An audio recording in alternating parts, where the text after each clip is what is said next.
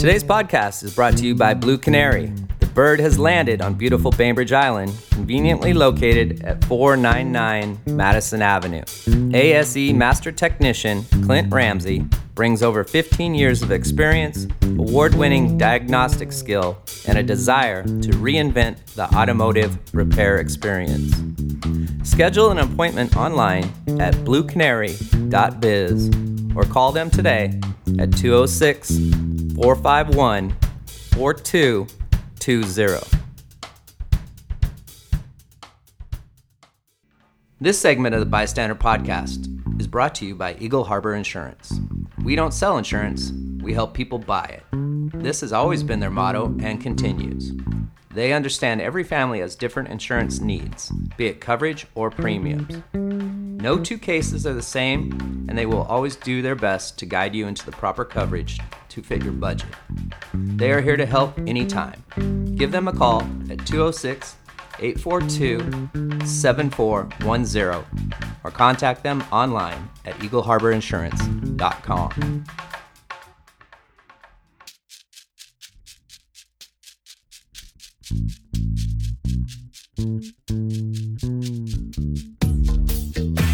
I got something for your mind, body, and soul.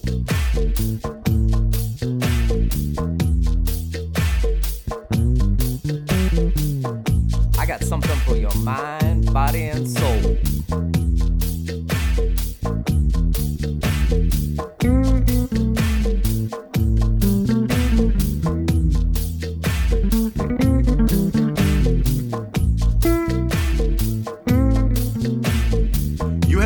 B.I.Stander Podcast. Now here's your host with the most, Tiny Tim.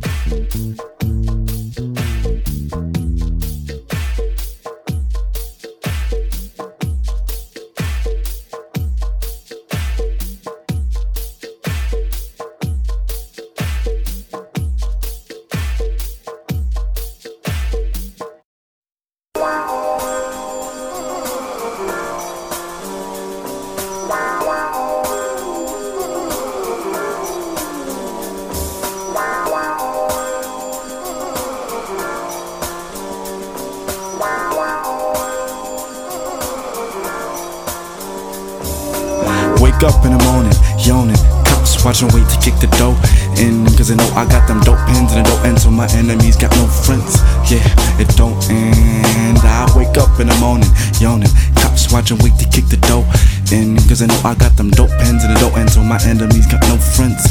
Yeah, it don't end. Uh, you come to my hood and tell me how to live, I think I'm good. That's not how it is, not how it works. So I work on my craft like I'm leaving the earth, like trees in the earth, getting deep in the dirt. Not for reason I search, that's for the birds, like the season of terps. You see, yeah. At first, you're the only thing I need on this earth, then. Well, you're the only reason I hurt. At first, you're the only thing I need on this earth, then. Well, only reason I hurt, maybe, baby, that's just how I twist it. But I know you got a hit list of misters who diss it, so now I can't have your big lips. Just wanna love you for real though, but when you come to work, you wig is still told, so you can't feel no access to your seal, so and so I gotta pay the bill though and get fed, barely half the meal slow. Girl, yeah, love is all I'm really here for. Wake up in the morning, yawning, cops watching, wait to kick the dope in. Cause I know I got them dope pins and it don't end so my enemies got no friends. Yeah, it don't end. I wake up in the morning, yawning, cops watching, wait to kick the dope in. Cause I know I got them dope pins and it don't end so my enemies got no friends. Yeah, it don't end. I always been a thinker. So you telling me we gon' sink? Uh, don't compute in my brain. I don't just shoot, I'm careful of my aim, and I'll be shooting to you care for the same. On the same tree like some pairs. I'm just saying we all have prayers for the same. Already there is the plane. Cop you a ticket, have you a visit to where bliss is. First, you're the only thing I need on this earth, then. But you're the only reason I hurt. At first, you're the only thing I need on this earth, then. But you're the only reason I hurt. Ralph Reign. Yeah. It's Ralph Reign.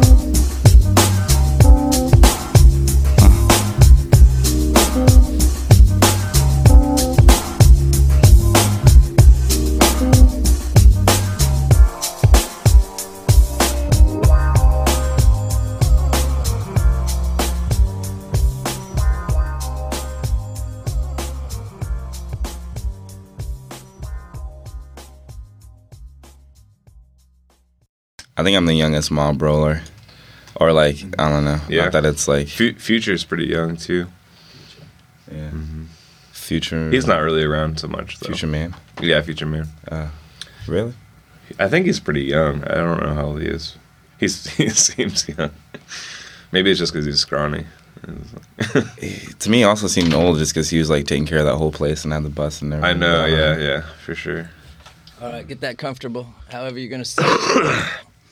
Let me clear. I'm gonna have to take some pictures of my Instagram if that's cool. Yeah, for sure. I'm uh I need a this is my manager essentially and she'll punch me if, if we don't get coverage. She looks really nice. It doesn't that's not how it works. this is me. Yeah, doing things. Doing things. This is me and Dante. Making moves. He's stretching. Having fun. Okay. Like kid in a candy shop. Yeah. Serious though. Get get that. Uh, I don't know. I think Ha- this is where- I guess you just want it like I'm trying to be too close. It's A little pretty, closer. pretty fucking loud. I mean, okay, I sounds could, good. I could whisper at this distance. All right, let's start this. Here with Mob Roll, Rafa and Dante in the house. How you guys doing? My bro. Come on, bro. Doing good. Thanks for having us here. Yeah, thanks for having us. Yeah, awesome. It's it's good to have you guys. So, um, tell tell the people what Mob Roll is and where that came from and what you got going on. You guys been around about eight years, correct? Yeah, so this will be our eighth annual uh, music on bikes roll, mob roll. Um, so it started as um, these two cats, uh, Shane Canody and Thomas Kolb. Um, were like they've been really good friends. They were like grew up together and everything, and then they um, Thomas is a uh, welder and bike builder, and um, Shane Canody is a hip hop artist, spoken word artist, poet, and um, they just didn't really get a lot of time to hang out with each other, and so they started this tour as a means of hey, once a year, let's hang out for two and a half weeks and bike all over the Puget Sound and like cele- celebrate the art of the Puget Sound and um, you know spread art from different parts of the Puget Sound to other parts of the Puget Sound, and everyone's welcome to ride with us if they want to. Um, and then, uh, so the first year, 2001, I didn't know anything about it, but there was this um, nonprofit art hall room and music venue called the AFU in Bremerton, and I was volunteering there, and their mob happened to be booked there, and I happened to be like booked for the same show, and then that's how I discovered it on the first year, and then ever since then I've just been a part of it, and then Rafa, how'd you get in involved with this? Um, so I was hitchhiking on Vashon Island, and I met Corbin, who's one of the earlier members, or I guess he's part of the like the starting circle, if you will. Um, and we're younger. I'm a younger person. We're in the same age demographic, and I'm on Vashon Island, which is a pretty small community. And one of the like misconceptions is that if you see someone in your age group, that you you should know who they are. Like that, how would you not know who they are? So we're like, what the what the fuck do you do on the island? Like, what are you doing here? And he says, well, I'm just working with someone, and I'm also an MC, a rapper, or whatever. So I was like, well, you should come kick it. Like, you have to come hang out. There's no one else on this island that I went to high school with, or anyone who raps, or any of that. So we hung out, went to this spot spot on the bluffs, and then we all freestyled and just had a great time, vibed and everything. And he like slowly but surely puts this roll thing on like on my back, and I'm like, well, what is this? And he just like tells me a little bit about it. And of course, at first, I'm like, eh, whatever. And he tells me more, and I'm like super stoked and stoked. And so eventually, I just like get involved with it. And first day, day one, and um, it's yeah, it's um, it was re- super crazy. So we start out and it's uh, do a poetry bike ride, and we start at, uh, at the Gum Wall in uh, Seattle Mm-hmm. Pike and uh, Pike's Place, yeah. And I do a spoken word piece, and then we bike along. And so everyone who joined in Seattle that day joined in a certain spot in the city, and then you, if you wanted to, do a spoken word piece, and then we kept riding, and then went to, I believe it was Sodo for the night or somewhere else to play the show. Um, which is what we do usually. There's like rides or different things that happen that lead up to the show.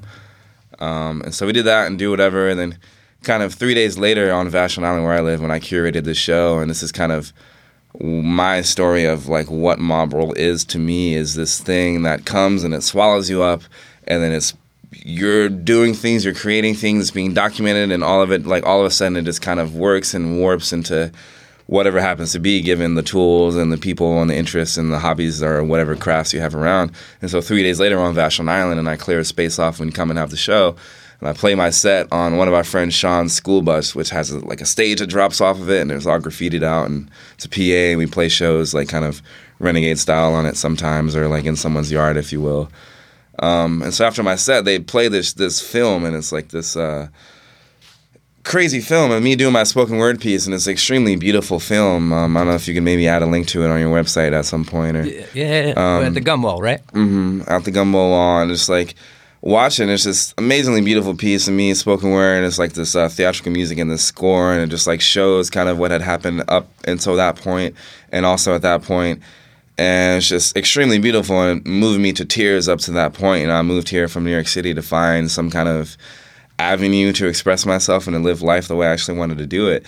And that's like totally out on a limb. And so then like stumble into this, and then it all just like snowballs into this perfect thing, and then naturally just evolves into that. And so for me, mob roll is like a lot of different things can happen, and it's like about your personal experience and what you bring to the table as a mob roller per se. Um, and not everyone plays music on the tour, and not everyone does the whole tour, and not everyone rides bikes for all of it. Not everyone is a professional cyclist. None of us wear spandex. Most of us smoke weed.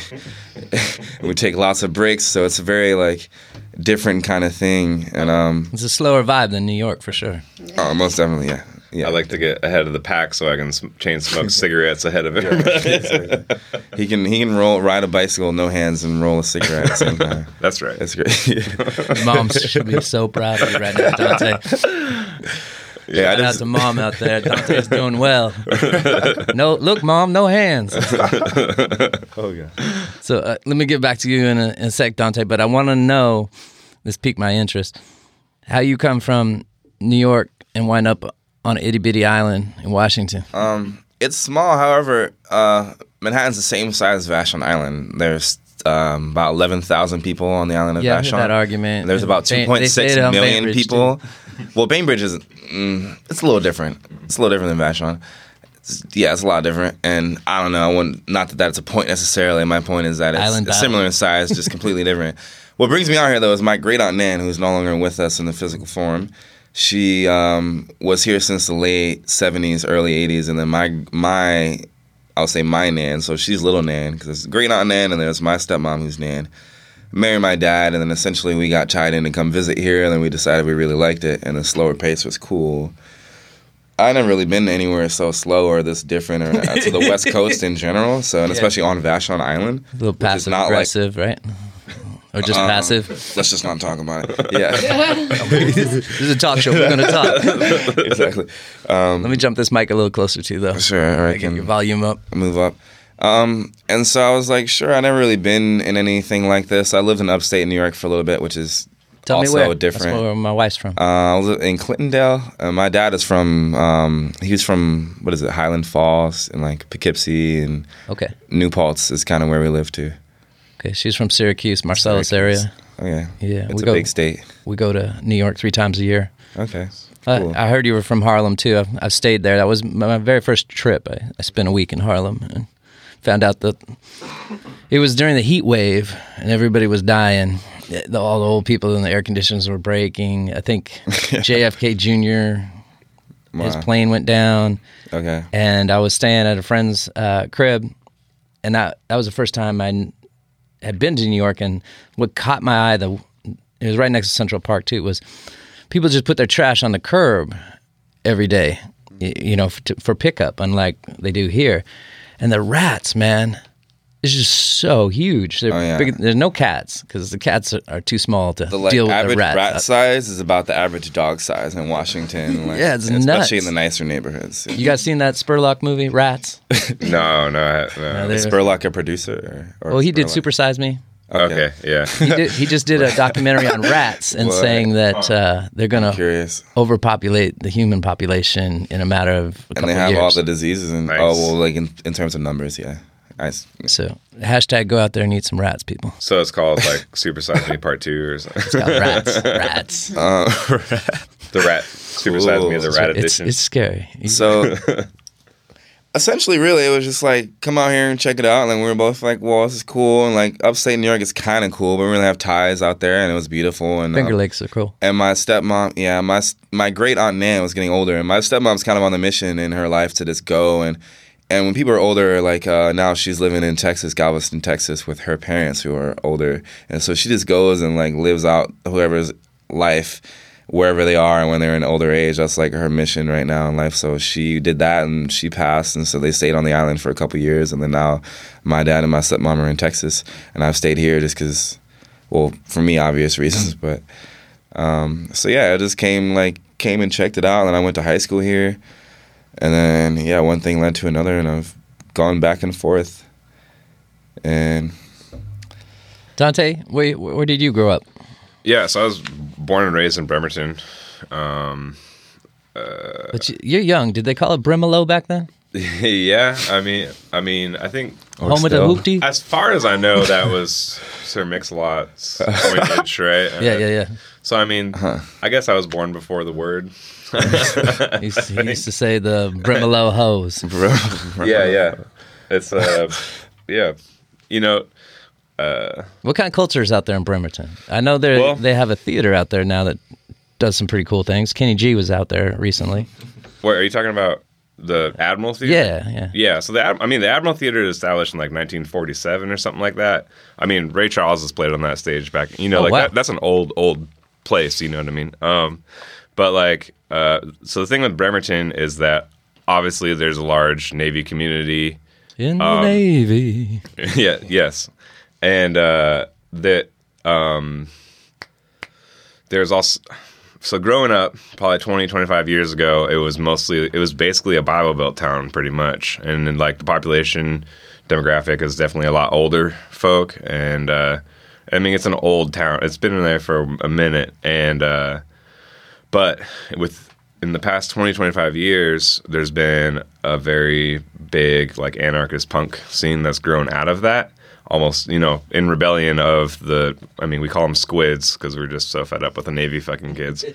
And um um so for me growing like and for me growing up as you know this you know weirdo musician, you know, like and getting to know people, it's like a very, very welcoming place for, you know, just anybody that wants to do whatever they want and trash the town. Yeah, I like the realness of it. Of I mean, I haven't been there too many times, Yeah. but Mob Roll has given me the opportunity to actually mm-hmm. travel around and like be in the houses and the homes, the backyards, the venues of all these towns.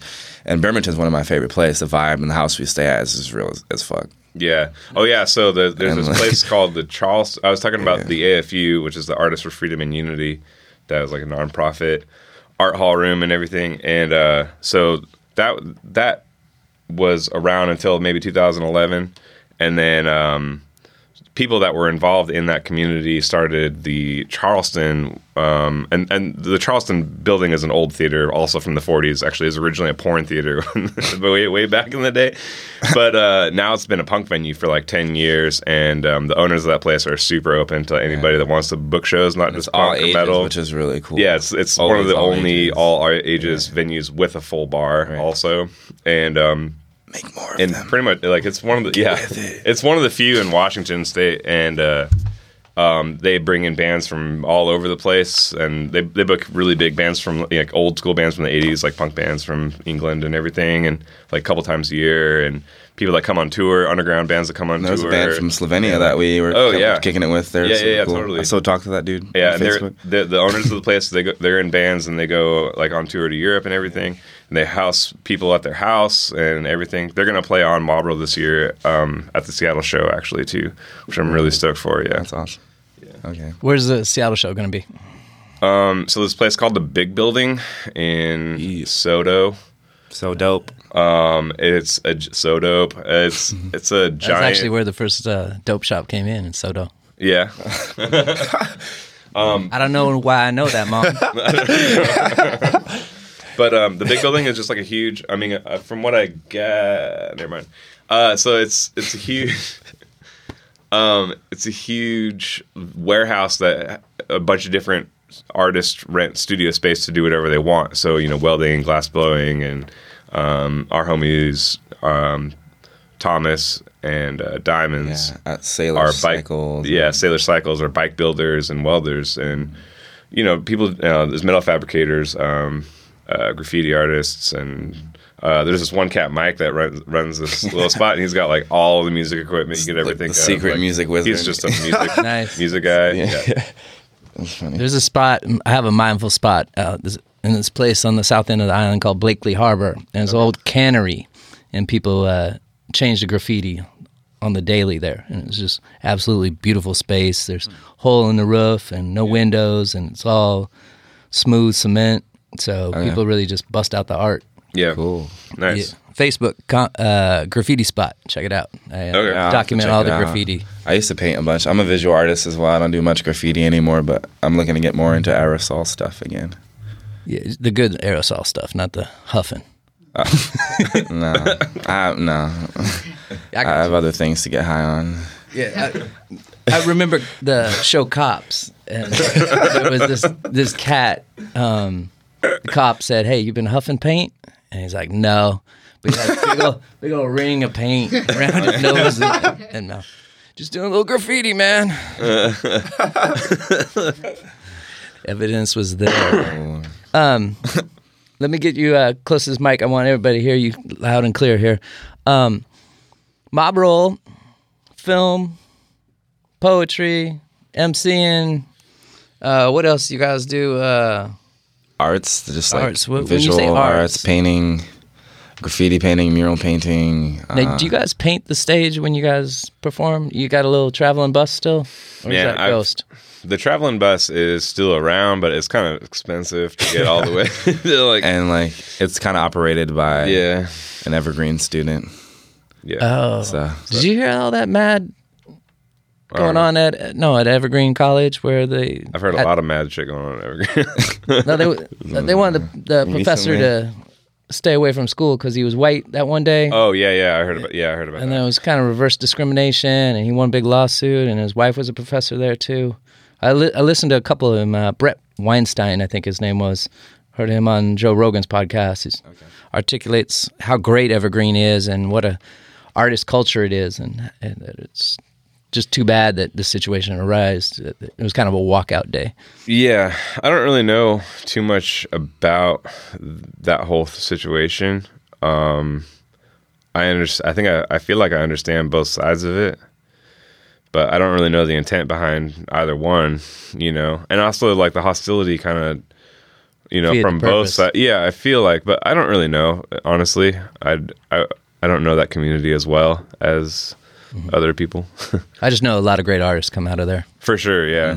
and environmental. Uh, it's in great. Um, That, that's one of the few things that you know. Like, there's also like the bank robber that was living on a treehouse on Evergreen campus or whatever. You know, there's all kinds of weird stories that come out of Evergreen. Like, so it's a very Robin Hood esque kind of Uh, yeah. town, or like fairy. Like there's people who are there to like be professional kids, or people who just want to never grow up at all and like just like be on the street. but also, you can go there and get a legit degree doing what the fuck you want to do, which is cool, Mm-hmm. and like actually do cool studies and get funding or not funding necessarily, but just like be able to go and do like for science, for example, or So um, Corbin, who Raphael was talking about earlier, um, he was going to Evergreen, and I think on the third year of Mob Roll, I think it was, he for his final at Evergreen, he set up these workshops at different um, middle schools and alternative schools, at all our different Mob Roll stops. So I think there was four stops. It was like Anacortes, there was one in Seattle,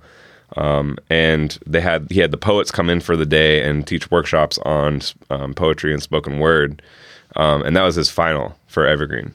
And that's I don't know that kind of like is quintessentially what Evergreen's about. It's like oh you make up your own final and uh, you know do something cool in the world. right, and we'll find a way to get you credits for it. yeah. I'm gonna I'm gonna ask you guys a stupid question. Uh-huh. Uh, I'm I'm starting to formulate this bucket list now that I'm, Okay. I'm past fifty. Okay.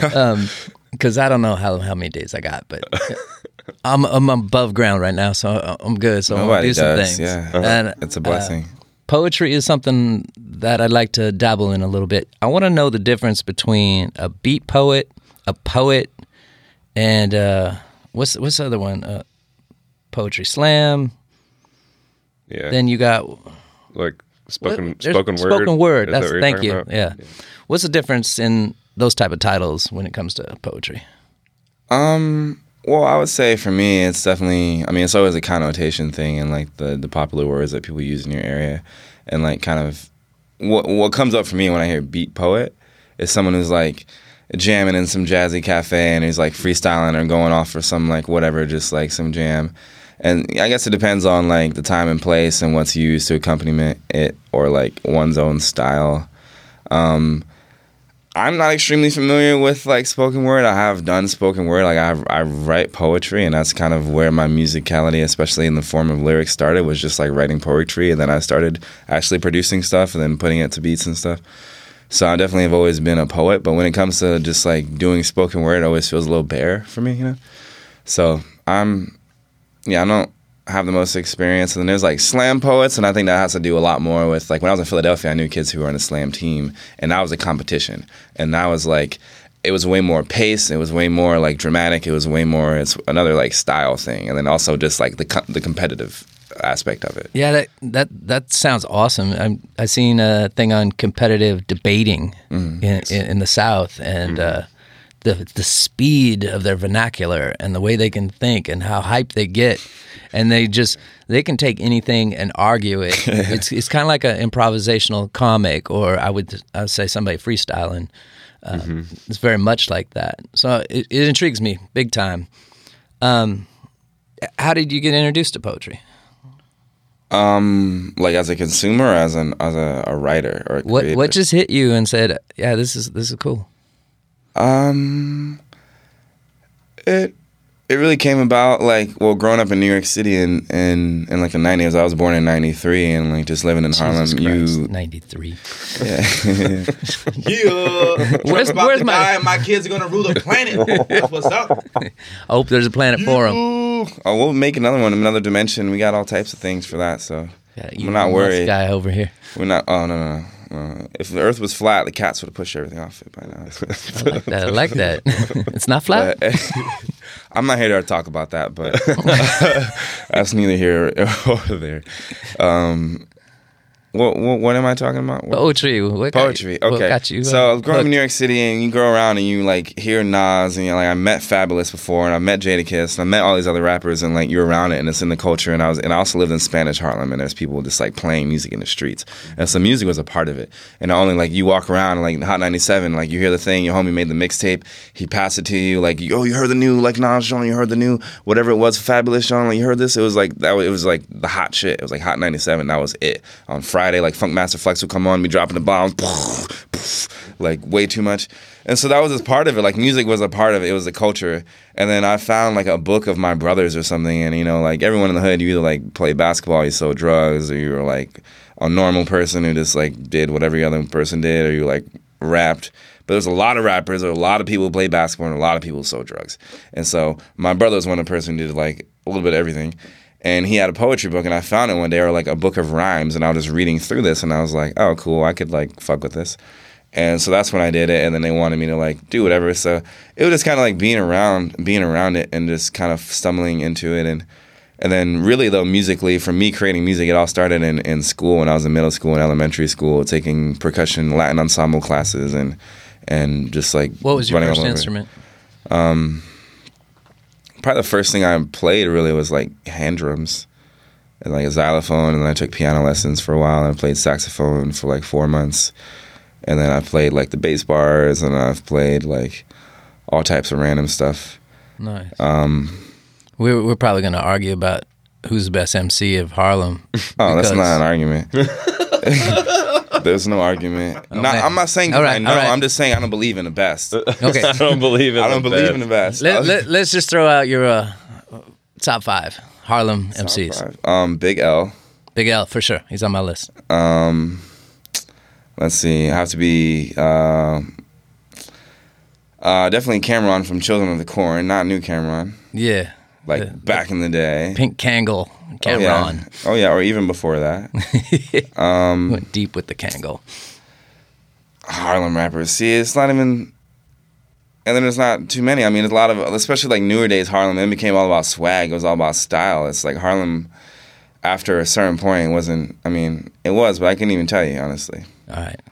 Well, I like Kurtis Blow, uh, Q-Tip. Uh, Biz Markie for sure. Oh, yeah. That's the guy I grew up with. Worst singing voice ever. but you couldn't turn him off. Q-Tip is definitely a favorite of mine. Yeah. You seen the documentary Tribe called called Quest that Michael Rapaport did? No.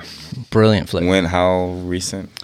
Um, Real recent. Okay. Um, Not Q-Tip, but the who's the other guy in that band that just died Phife diab- Dawg. Yeah, Phife Dawg just died of diabetes. This was before he died. Then? Or No, right as he was dying, Ah, made this okay. movie, and he couldn't get off the Kool Aid. Man, he would just soda pop, soda pop, soda pop, and he knew he had diabetes and just kept, he couldn't stay away from the sugar. So all those kids out there listening, Rest in peace. Also, there's new tribe called Quest for the newer generations, and go listen to that old school shit too. That's good. good. Bonita Applebum, that's one of my favorite songs. How can it not be? you got it going on. Fat bottom girls, you make the rockin' world go round. That's not Love it. not from that song, but it's Oh, that's not that's not Tribe. I thought that was Tribe. no, that's uh, Queen. I know, I'm just yeah, I'm just fucking. with you. Dante, what kind of um, music you like to play? Yeah, so um, I'm like the exact opposite of hip hop in that I have zero words in my music. But um, I, yeah, I write instrumental music of all different kinds. Um, I mean, it started with like folk, blues, and jazz, but I, nowadays I play a lot, a lot of like Latin and Spanish and Middle Eastern music, and uh, I've got a I've got a doo wop song. I've got some funk. I wrote a bunch of funk music for um, MCs to freestyle on top of actually, and that was really fun. And it's like that that was like me and a beatboxer and a bass player, and it's like super simple. we gotta bring that back. Yeah, it'd be fun. I'm down. What's your, I know you play the ukulele. And, Yeah, it's and a that's uh, all- baritone ukulele. Yeah, big boy. excuse the fuck out of me. actually. you, Apparently, you got all uppity and musical on you. well, I mean, when you say ukulele, it's just like I don't know. So of all of all the genres that I like and I like playing, I really hate Hawaiian fucking traditional Hawaiian boring happy music. You a big Tiny Tim fan? Mm, uh, have you ever heard that song uh, "Santa Claus has got the AIDS this year" by Tiny Tim? the best Christmas song of all time. look it up, y'all. Get up. Share it with your grandma. Sorry, Run DMC, step aside. Um, no, but I'm. I mean, Tiny Santa Tim's has a AIDS? weirdo. Yeah, That's a Christmas song? yeah. he's got the he's Santa- got the AIDS. Yeah, it's got the AIDS this year. Nice. It's a great song. How do, how do you catch that? What chimney did he go down? yeah, right. Which hoe got him? Yeah. Ho, ho, ho. Ouch. Which sorry, Shout out to the new Santa, Santa sorry, Claus and all Santa Yeah. Clauses that are suffering from we were just the watching from uh, Bad Santa last night. Actually, aid. one or two. The first one. Yeah, classic. Any movie with midgets in it, I like. Uh, small people. Small people. We are not politically correct here, and we do not fact check on the bystander. If that's part of your vernacular, you say midget. If, if, if you grew up and you're 25 like you, you can go ahead and say little people. You've been politically uh, reversed. so ukulele, um, Yeah, I play anything with strings. I can play anything with strings though. Um, uh, I'm not very good at mandolin, but I, have sat down and for a day and figured out how to play complex jazz, jazz songs on it. so it's like I don't know. It's just kind of like trying to go. I've, I've been playing bass for my friend's band called uh, Saucy Yoda for the past year and a what's, half. what's the band's name again? Saucy Yoda? Sauciota. Yeah, and it's kind of like uh, A cross between Yoda and Sauce? Or what what are we doing here? It's it's. Uh, I think it's a lot of different things, but I think the best description is like Riot Grrrl, is the genre, uh, kind of garage sounding, but it's got like doo wop influences and weird. Song. There's some songs that are almost like metal if if there was more distortion. it's like slow and heavy and Okay. yeah. I don't know. It's really it's a lot of fun. Um, but yeah, it's this girl Melody who's been around for a long time, and she actually used to be um, uh, a rap, m- more of like a rap artist, and um, and then she started writing songs for guitar and stuff, and then she needed a bass player, and I was like, hey, I, I can play stringed instruments. I, like I've, I never have really played bass in a band, but I can do it. I understand how music works. So I I don't know how music works. I'm Okay. completely music tarded. Dang. Um, yeah, the clip the, notes the, for the, me. the cover of my album right now is the circle of fourths and fifths, and it's a lot of music knowledge, but I don't have one on me right now. I would drop it. I, yeah. Yeah, well, we'll link up some of this stuff in the show notes and stuff. um, what I wanted to get to though was you said you write, writing blues music, uh, Spanish music, stuff like that. Right. I'm interested in writing a blues song. I want to go down a deep dark hole and each lyric getting worse and worse and worse. Okay. and I, I want to understand the craft of writing music because I think some of the good blues songs yeah. you you go down a negative path and then you they slightly pick you up with the next verse and then you go further down they pick you up and then you go further further down Yeah. Like, it's fucked, but life's fucked anyway, so you might as well look at it with a, with a smile on your face. yeah It's not we- fair. we're just traveling um i know dave matthews um they write all their their their instrument music first Yeah. and then the lyrics come. And some mm-hmm. people do something different. That was the first time I'd been exposed to, hey, they're just jamming with these instruments, and then they get a little something, something going, and then Dave decides to put in the lyrics. I always thought you wrote a song, and then you wrote the lyrics, and then or the the musical instrument Yeah. accompanying accompanying Accompaniment. Yeah. Mm-hmm. Um, and then you merge the two. How do you go through the process? Is one part of my question, and same for for you, Rafa.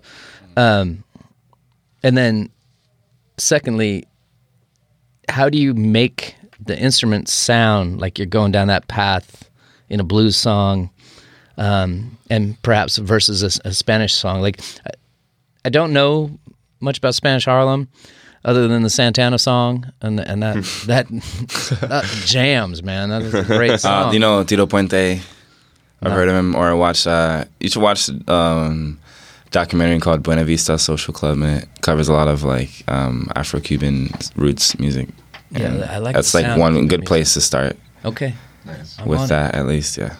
Um, so as far as writing, okay, so let's start with blues specifically. Um, blues is like a very, well, especially like you know, like, like the twelve bar blues, uh, and it's very much an established form. So there's when, when I say like, as far as instrumental music goes, and I say like writing a blues song, there's not really a whole lot of writing, you know, per It's, se. like, very it's, it's, it's a lot. Yeah, it's very, it's you know, 150, 200 year tradition at this point. I mean, uh, technically, it's originally ri- originated in Africa, right? Like, so I mean, there's not um, a whole lot, but for me personally, writing music, I just try to, um, you know, instrumental music. I'm just trying to write something that has never been written before, because people always say that, like, oh, you can never. That everything's already been written, it's already been done. You can't do anything new, and I'm just trying to disprove that. That's I like my whole life. I is. think it's total So, bullshit. so, I agree. For, so bringing it back to the blues, recently I wrote a 15 bar blues song that's in five five time instead of four four, and it's really it's really interesting to me. and it totally sounds like a it doesn't it doesn't sound weird at all, which is probably the weirdest part about it. I think. Dante, he's a great person to ask about theory. He gets nerdy with it. yeah. Yeah. I also like way. been trying to Go to to Evergreen. I did not go to I did not go to college at all. Um, I was homeschooled, um, and I I don't know. I took really hard classes, and I was homeschooled all, all the way up to high school, and I took really hard classes in high school and stuff. And I was taking AP calculus, and at the same time working as a math tutor at Olympic College during my senior year. So like, so like I never went to college, but I also know a lot about a lot. Pick up a book, kids. Yeah. um. Uh. Shoot, what was I gonna say about? Uh. I don't remember. Whatever. It probably wasn't important. But So dope. Oh, that's what I was gonna on say. So just I just try to make things that nobody's ever uh, like write music that nobody's ever written before. So like this whole hip hop thing, when I was like writing songs for MCs to freestyle on top of or whatever, I was just trying to make something different. And you know, there's only you know, it, I wrote like four or five songs. I was like, okay, I got to do something like weird out, outside the box or whatever. And um, so I wrote a song that was in like um, s- seven four time. And because that's what I noticed, like most hip hop is in four four, and it's Ex- really Explain those numbers to people that don't know. so. Um, so most Western music, or especially American music, is in four four, um, and it's it's just like um, I mean you, you can you can count it. It's it's very much like like um, one it's like one two three four one two. Yeah. And apparently it's like there's As one opposed- measure and four whole beats get the measure. It's like yeah that's the count. yeah so yeah and and the the the the, on- the other one that's like pretty well known is is like the waltz which is three four so that'd be like one two three one two three one I'm not ready for the waltz.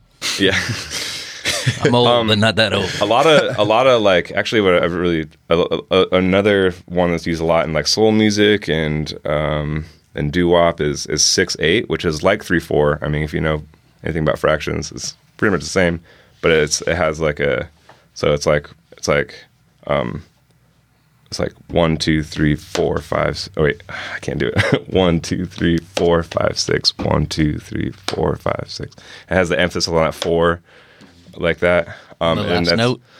on on the yeah on like the middle note almost. So like so it's almost like if there's a bass hi hat hi hat snare and the snare really snaps and that's like where the emphasis is at is on that that fourth beat even I'm the, getting educated here. What's that's the a lot. difference between a beat count in, a measure, a bar?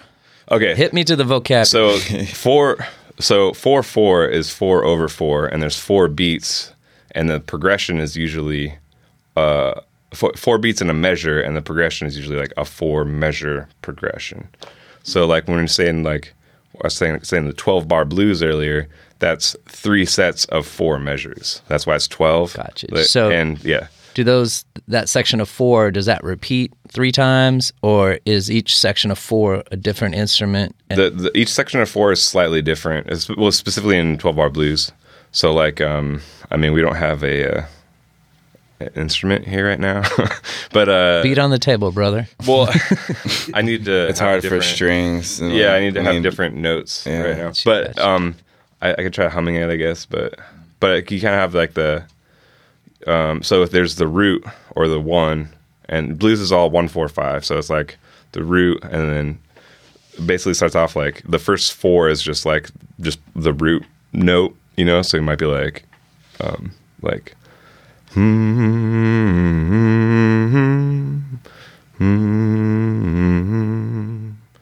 And then um, the the second four start half of it is on the four, so then you go up to like the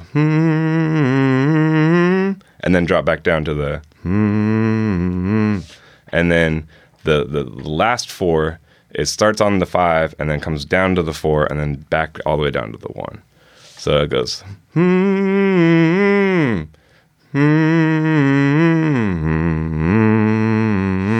that's like kind of the general structure of and you can fuck with it and kind of do the different And then you get the whole wraparound effect. Right. Yeah, yeah.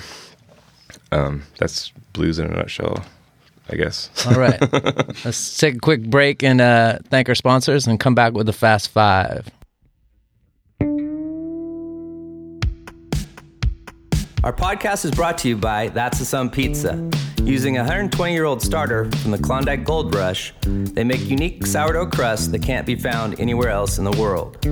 That's a Some Pizza also delivers wine and beer. Call 206 842 2292. Order online at that'sasum.com or download That's the Some Pizza app on Android and iOS.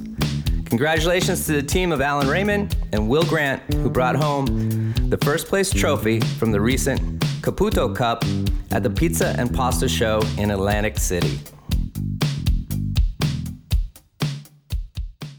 So anyway, what I was so what I was saying for me personally, writing, composing music, and writing music, I'm just trying to do something different that's never been done before. So um, now that hopefully we all understand measures and bars and everything a little bit and beats beats per bar. So I when I was writing the hip hop music, I specifically noticed that most of it's in four four time, and I was really wanted to write something different. So I ended up writing this song that was in seven four time, which is basically where it's like eight beats, but you just drop off the eighth beat. So it was kind of like um, it was like uh, I messed it up.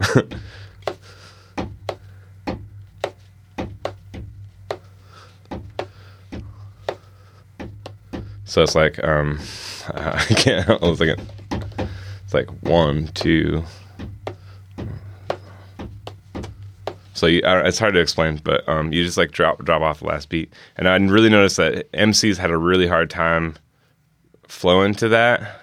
Most MCs, especially if you said, "Hey, this song's in seven beat, like this song is seven beats," you know, make something up to it, and that's when it was kind of like this mental stumbling block of like, "Oh, has to, I can't do that." You know, it's not four four. I don't know what I'm doing.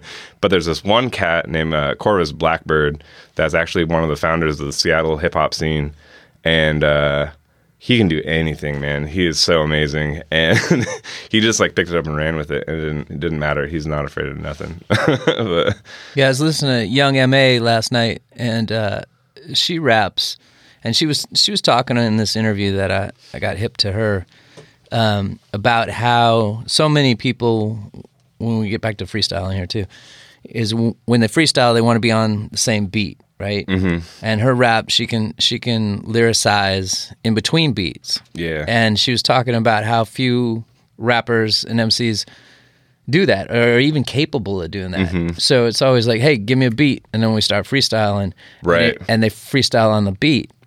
You're talking something very similar Mm-hmm. in, in changing this this bar sequence and, and doing something different, but it does mess up the majority of yeah. of people that can only do something one way. Right, but again, I think it's it's all mental, right? Because like if I if I have the same, um, well, Shane Canody, the one of the hip hip hop artists on my that used to be part of my anyway, he uh he uh Shout out to Shane, come back. yeah, we're starting come to back, forget Shane, you. we miss you. uh, he if I tell him, hey, this is the seven seven four song, he'll he'll mentally fuck himself up. But if I don't say anything and I just start playing it, he'll be fine and he'll totally freestyle to it.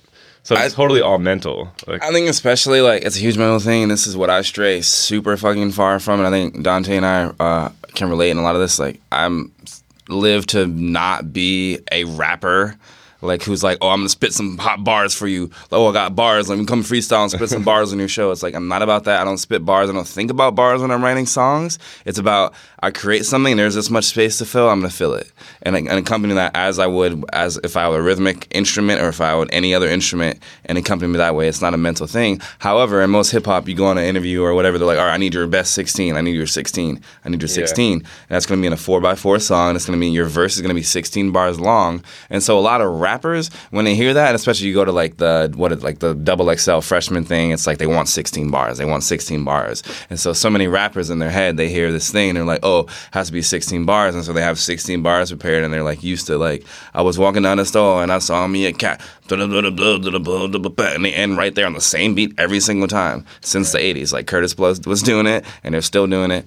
And I'm like, no, get rid of that. Forget about bars. So I think, yeah, it's a huge mental thing and like a blockage that a lot of MCs have is just like, This is kind of off. This is kind of off topic, but did you see that Vox video about like they were breaking down all the rhyme schemes and the evolution of the rhyme Oh, scheme? yeah. Mhm. That was such a sick video. Oh my I god! was, I was glad they made that. I was like, yes, because Plus, I've gotten Yeah. really into MF Doom since I watched that video.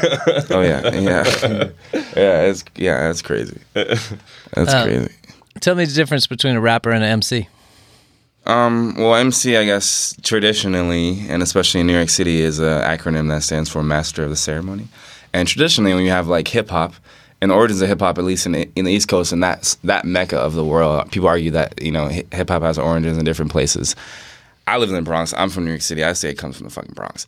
But anyway, so you had like break beats, and it literally was like you take a break in the beat, you listen to Kool and the Gang, you find the end of the song, it's like doom doom doom doom doom Kurtis Blow. whatever it is. That song You have that breaks. part, and then you have the fucking DJ. He's like has two records. He plays in one part, then he goes in the other record and spins it back to the beginning on that part. And in that part, then you have the MC. He's a master of the ceremony. He's ruling. He's controlling The the, flow of everything. He's controlling the turntable. He's the one ish- ushering the party on. And so it started out. The MC was just the one like he would have like little rhymes, like little four bar rhymes, little rhymes to get people going and get people clapping. Like clap your hands, everybody, if you got what it takes. Like that comes from just like being in a party, and that's where hip hop comes from. Is like we have these tables, we have these records, we have microphones, we have a system. Now how are we gonna make this work? You know, and so that's literally where break dancing comes from, where like it's from dancing in the part of the break that they would keep recirculating and recirculating and then making into something else. And they took those breaks and they added in other samples, and then you got hip hop beats. Knowledge dropped. I like I like hip hop. Yeah. Yeah, uh, there's there's a great hip hop uh, documentary series on Netflix right now, and it sees the evolution of Grandmaster Flash all the way up to you know Cop Killer and Ice T to Nice. Mm-hmm. what, what what the hell Dr. young Dre. kids are doing and the Get right now. Down Yeah, is really Yeah. cool too. Someone like me who kind of sometimes feel like I was born in the wrong era. That like Yeah, you miss that was- I breaks like, and the jonesing scratching and I all was that. Just like fuck, and and not only missing that, but it's having a community, like having a, a group of homies, and we're like, this is what we're doing. We're locking it down, and like we're a group of MCs, and it was like way more prevalent. Now a lot of the kids that I know, like hip hop is. Hip hop is arguably like if you look at the charts or whatever, what's listened to, rap and hip hop is the most listened to genre in the world, and like as far as So- radios go, and digitized. and what's listening to, I'm not, I'm not talking about the quality or anything, but like the frequency of the plays. So it's like it's very influential.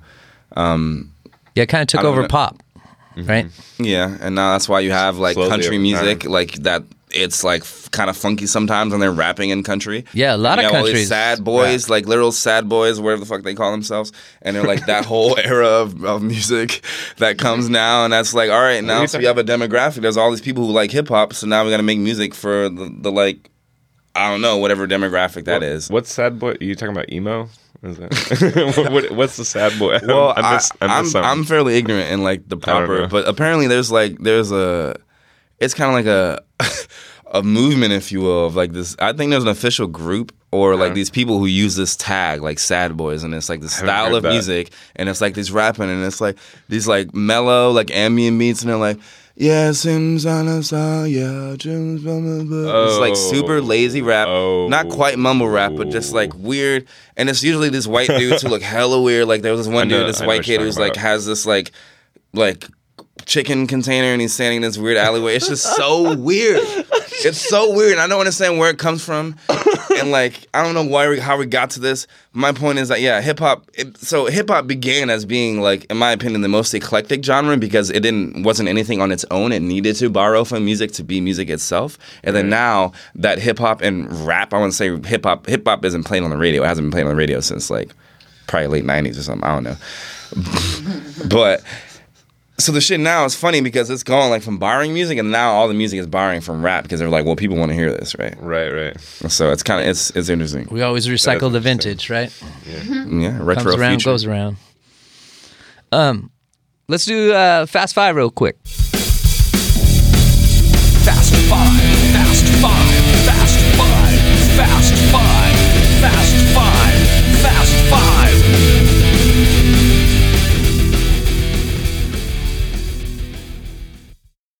I'm going to ask you five questions, and uh, you answer them as quickly as possible. And uh, whoever's got the first answer can shout it out. I got a GED, so I man. won't have to do this. Hand on the button. Qu- question number one: What does GED stand for? Oh, good God. Government education degree or some shit.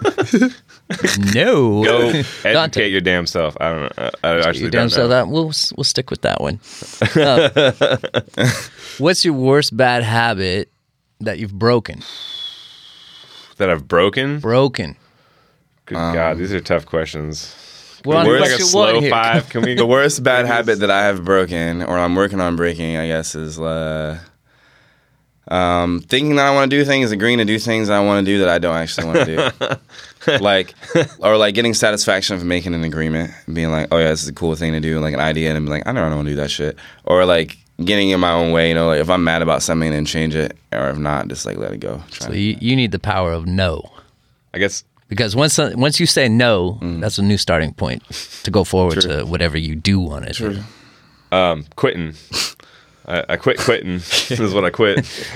It's I don't- Lent. I don't- I don't- I Steal. gave up quitting. you know that Dr. Dre I don't, song? I don't quit Still, smoking cigarettes. I don't. I don't quit drinking coffee. He's got it locked down. oh, maybe you just don't have any bad habits. 2018. no, I mean drinking coffee and smoking cigarettes. But not, Um, not so bad. Does it have to be a bad habit? mean, Can I'm it be something that's just to a habit that now in your life you don't have space for? Like, Okay. I stopped taking psychedelics for a little bit. oh, that's okay. not. what, what were you taking? Um, That's not a. That's not a bad habit. No, that's Come what I'm on. saying. It's not a bad habit at all, but it's a thing. I don't know. We don't have to go there. Uh, I don't eat certain foods anymore. I'm trying not to eat dairy.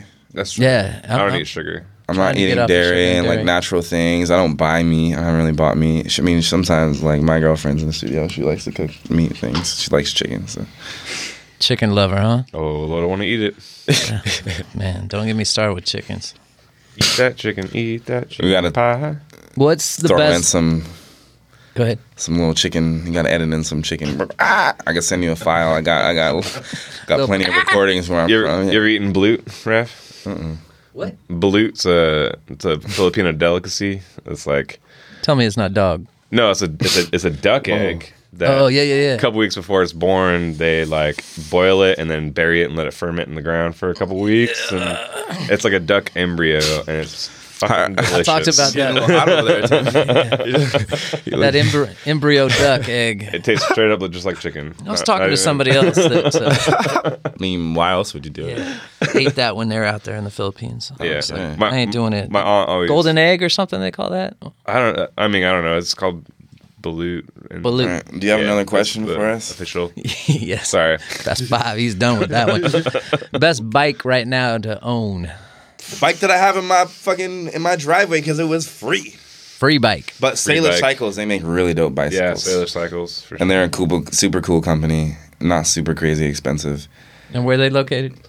Um, yeah. So At the big so- building in Sodo, Sodo, Yeah. which is twenty. Was it like twenty six hundred East Marginal? Way, I I believe 3600. thirty six hundred. East Marginal Way. Yeah. Well, that's the bike spot, huh? Mm-hmm. Yeah, and yeah, so Thomas is the guy that uh, that's the co-founder of Mob Roll. That's also the owner of Sailor Cycles, and And he's the one that makes the Frankenstein bikes. Um, he he used to, but more to Freak so than now. Yeah, he used to make freak bikes a lot. Especially he went to Evergreen. That's another Evergreen student. Surprise. But um, and he he made actually. So he's he said that he made all the rideshare bikes that are still at the Evergreen campus now. Oh, cool. Um, but um, these days he's mostly making like regular bikes. His dad was like, "Man, you used to make all these cool bikes, and I just make like normal ass bikes." But he makes like you know. Do you make that giant tricycle?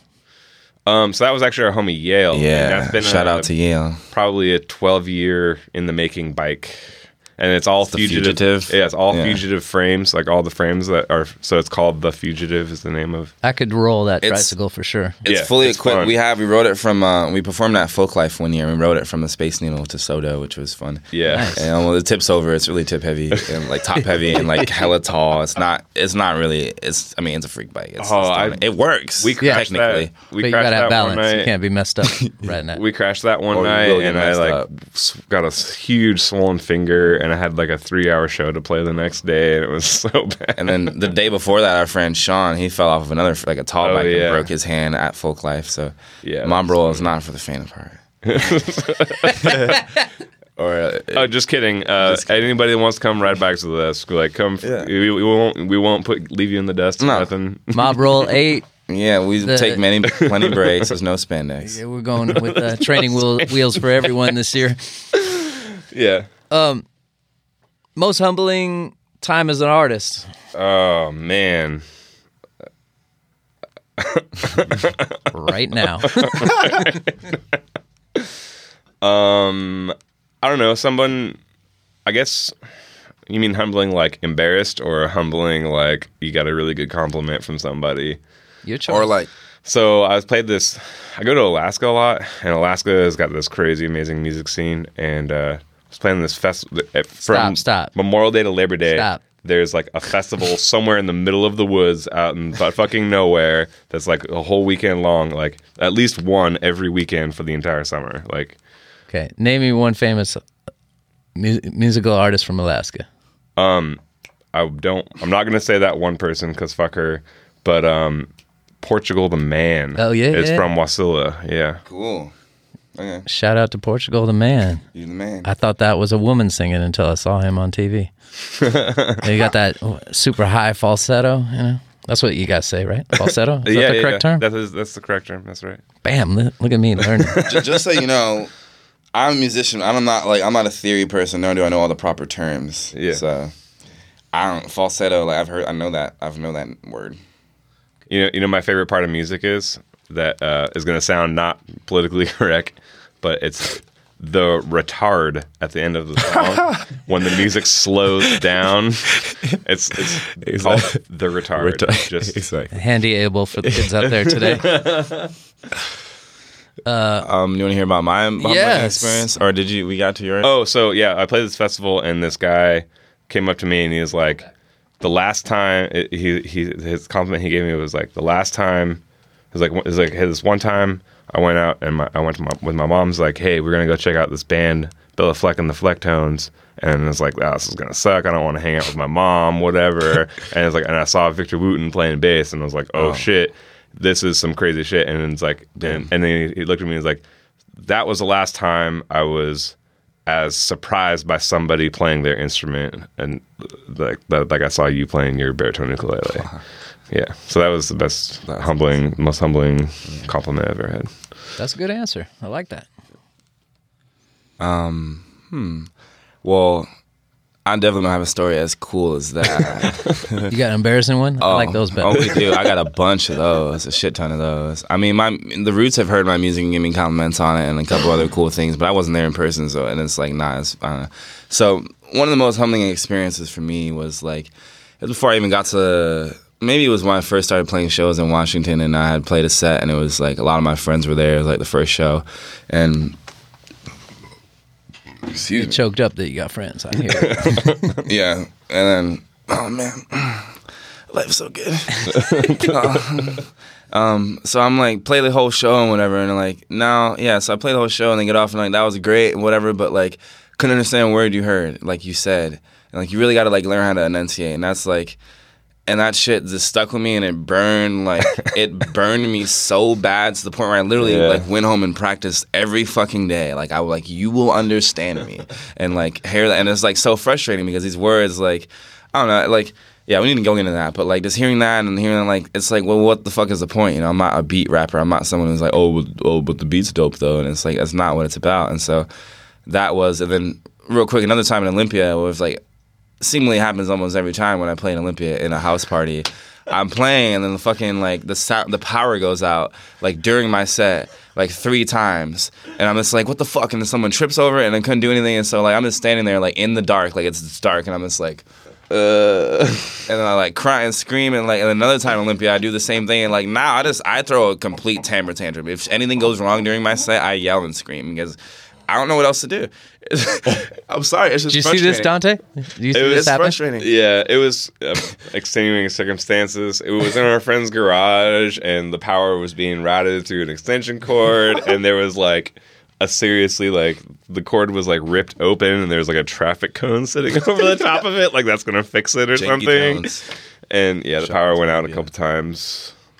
Uh, yeah. And shit just happens, you know. It's like mm-hmm. one of those things where I remind myself time and time again that like people aren't at a show to make fun of you, embarrass you. Like whenever I go to a show, I'm hoping to either meet someone that could be cool, interesting, and new in my life, or like find a new music or art that I'm excited about. Somebody to collaborate with, yeah. Right, or just to enjoy, like maybe collaborate. But if I'm at a bigger show, I'm not at a show to judge it. If I'm looking at the people on stage, I'm like, dope. I want to see if I can appreciate this. If I don't like it, I'll leave. But I'll like, I'm hoping that I can find something that hits me here, and I'm like really enjoy. I'm not there to judge. I'm here to have a good time. And that's what most people who go out are. They're like to forget about something or to like make a new memory. You know, so it's Living in the present. I like it. So and people don't really care, you know. If shit happens like that, they understand. Like to me as an artist, I practice, I prepare all my shit. I like want to be polished, but like so it never feels good. But like no one really cares. You do. Um, true. Yeah. Dante, Mm-hmm. what scares you? I can't honestly think of anything that You? I. Um. Well, it's like vague to say I'm a spiritual person.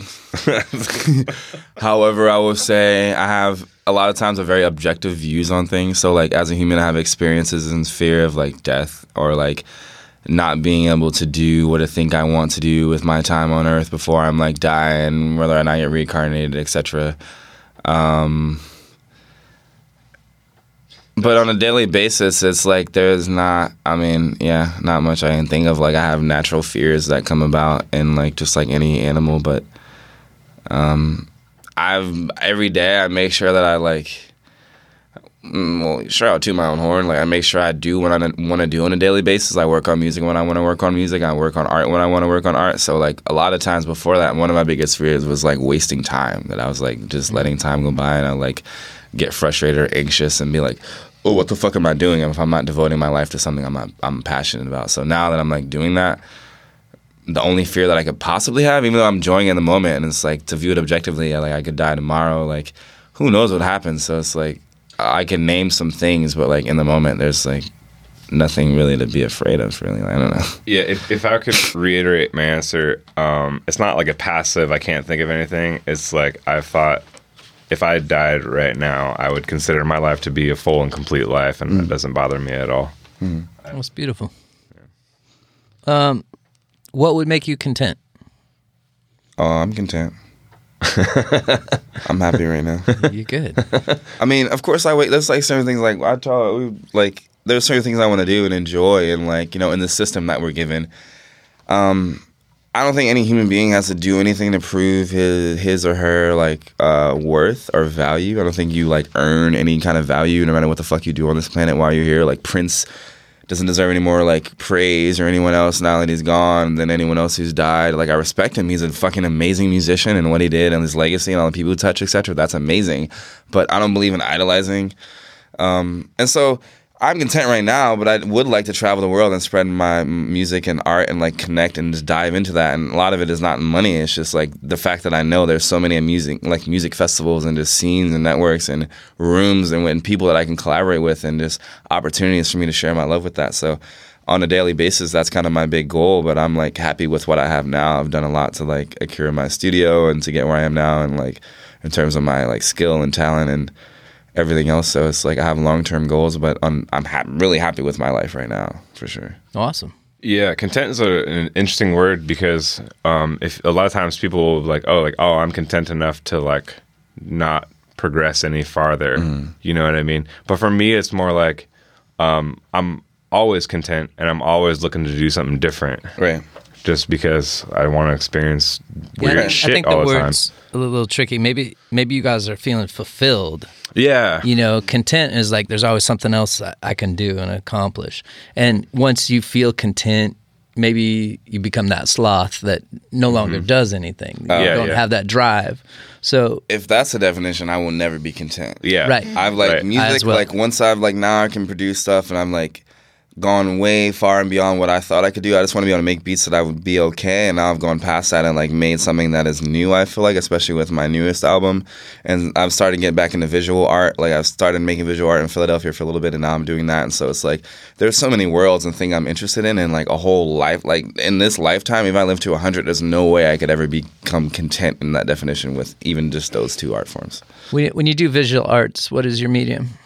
Um, I use spray paint and acrylic paint. A lot of acrylic paint now. It's like kind of.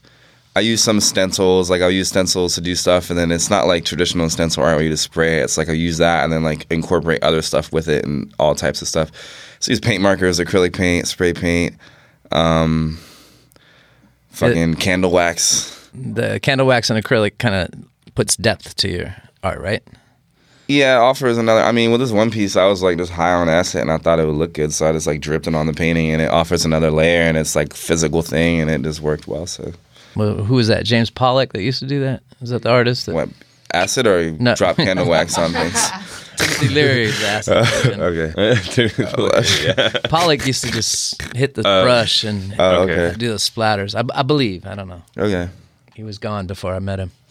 I, don't- I don't know too much about visual arts and artists and the history, but So, um, Dante, what kind of projects are you? Wor- we'll get back to Mob Roll in a minute, but what kind of individual projects are you working on right now? And, and Well- how do you see yourself in the next 365 I- days? Yeah, okay. So that's a really tough question. So I am a homeless musician and I've lived this way for a long time and I that's a big reason why I'm very content with my life, very happy with my life because I just do whatever I want to. And But right now, roller. what I really want to do is so I have this homie from Reno that is constantly on tour. His name is John Underwood, and he's in several bands. He has a solo project. He's constantly on tour. Amazing musician, and uh, he yeah, he's con- he's on tour so much and pays for a place to rent in Reno by being on tour 100 percent of the time.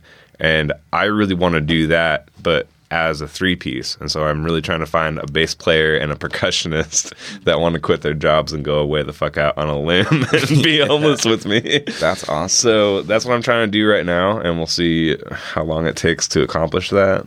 When I you, w- when you say homeless, define your definition of homeless because I, I found that homeless is Yeah. very different for everyone. I know, I I'd know say this- houseless is a better definition. I'm always home, but uh, I live in my car right now. Um, I crash on people's couches a lot because I have a lot of friends in Bremerton, especially. Um, so, you know, it's it's a it's a it's an ongoing um, balance of like not overstaying your welcome at places and cleaning up after yourself and cleaning up after the people you're staying with too, and and you know, So do you think that's a, a lifestyle choice for you? Yeah. Is that the you you prefer to be a wanderer? A when I was 19, Stone? when I was well, with 18 to 19, right after high school, I worked this volunteer job that really like uh, it was it was AmeriCorps if you're familiar with AmeriCorps, and uh, it really taught me the value of community.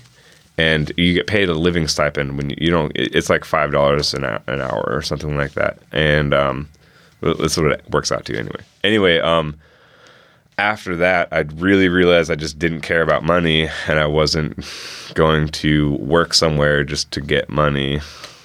And so I decided to play music for eight hours a day and do that. I, Do, do you save money at all? Uh, yeah, I mean, I I am very very frugal with my money. So Beautiful. I like what you said about community. Ralph Reign, correct? Mm-hmm. Is your AKA alias. Most definitely, you can find me on SoundCloud, uh, YouTube. you can find me on SoundCloud, YouTube. Uh, you can Google me, Ralph Reign. That's Reign. like Reign Supreme, not like what it does in the Northwest all the time. I like it. I like it. Mm. Um, how you living? Oh, we're living great. Living great. I mean, I live in a trailer on Vashon Island on a property uh, owned by someone who's a lawyer, and he also owns the company Vashon Guitars. Um, so he's a musician in a studio. He's a producer. He's worked on a lot of different albums and stuff. So that's been really cool being in that environment. Um, where I am now, I'm definitely. I feel a lot of the same ways as Dante. I haven't like gone and been houseless um, or live like the van life, which I'm definitely really, really considering, and it seems really sexy. Like it's like that lady glimmering and the fucking just like off to the distance. Um, and I'm just like, it's enticing for sure. Just for the fact that I don't, I can't work for someone just to, if I'm there and I'm just collecting money, I just can't do it. I just can't. Like, I can't, maybe for a week or two, but I can't make myself go and go to work. Right now, I work at a pot shop on the island selling weed to people, and, like my old high school teachers and stuff, and like Shout whoever else come there. What shop is that? No, no, Not no, the no. teachers. the shop. That's uh, Euphorium 502 on Vashon Island. All right, all right. Don't go to the other one on Vashon Island. They're snakes. They're snaky as fuck.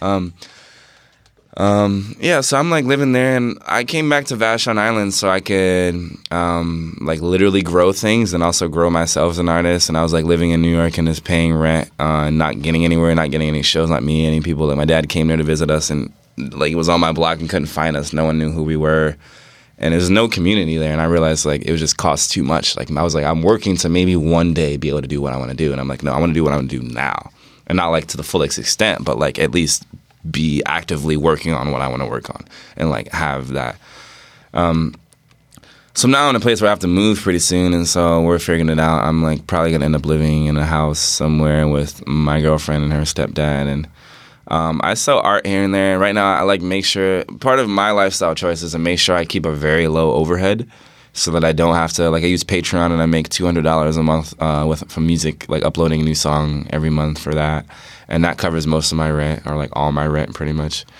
Um, and so it's keeping a very minimal overhead because like right now I'm in the in the balance of like I'm busy with music and like art stuff, especially time wise. Like I could easily spend all my days every day, but it's not quite giving me enough money to just do that. So it's like really grateful to be able to work doing other things that don't aren't extremely soul sucking. So it's like finding the balance of like having enough money or resources to be able to take care of myself and not just be homeless and like keep my studio electrified. Um, but then like not spending too much time doing other shit to the point where I can't create my art. Um, so that's like where I'm right now, and And you're working on an album right now? always. Always. Yeah, I just released a, my first all original album. It's called A Flash Within a Frame, and it's on SoundCloud. Uh, and it's three songs, um, which, yeah, we'll give you a, a taste of that. Actually, if you don't mind, we can go on a, Yeah, spit. a taste of that.